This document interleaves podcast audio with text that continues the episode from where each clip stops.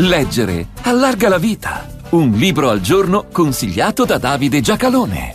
La storia ebraica attraversa il tempo e il mondo, ma può essere lungamente ricostruita e raccontata come una storia a sé. Non in quel frangente, osserva l'autrice, non in quell'ulteriore ondata di persone in fuga, perché quella volta la storia ebraica è stata storia delle nazioni, di cui gli ebrei erano cittadini e da cui scappavano. Il consesso dei popoli europei, leggo nel libro, è andato in frantumi quando si è consentito che i membri più deboli venissero esclusi e perseguitati.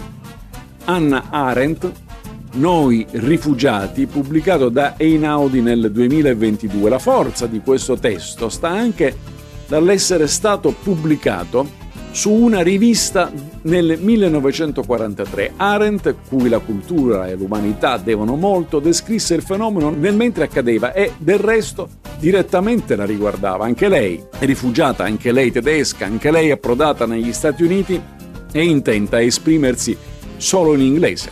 Anche lei poteva dire se qualcuno ci salva ci sentiamo umiliati, se qualcuno ci aiuta ci sentiamo degradati. Ma quella volta erano i paesi europei che si stavano umiliando e degradando. Quel che intende dire è riassunto in poche pagine, di impressionante precisione, magari parlando del signor Kohn di Berlino. Era stato un tedesco totalmente tedesco. Poi si era rifugiato a Praga, divenendo un patriota ceco. Ma la sua nuova patria subiva la pressione dei nazisti, per cui dovette andare a Vienna, dove si calò nei panni del fervente austriaco. Si sa cosa successe e lui approdò a Parigi, dove divenne un perfetto francese, magari ricordando che lui, ebreo, lo era quanto Vercingetorige. Non bastò e la storia del signor Cohen di paese in paese non terminerà, leggo testualmente, finché non si deciderà a essere quel che realmente è, cioè un ebreo.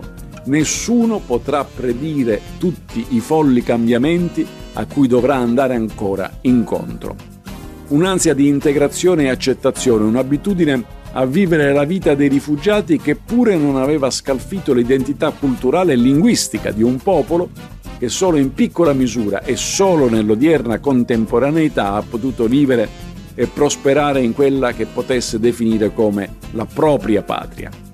E questo scandagliare irriguardoso di tanta storia, questa riflessione che accresce il debito verso Arendt, ci ricorda che due sono gli umani che vivono come patria il mondo, i liberi e i rifugiati. Anna Arendt, noi rifugiati, buone pagine a tutti.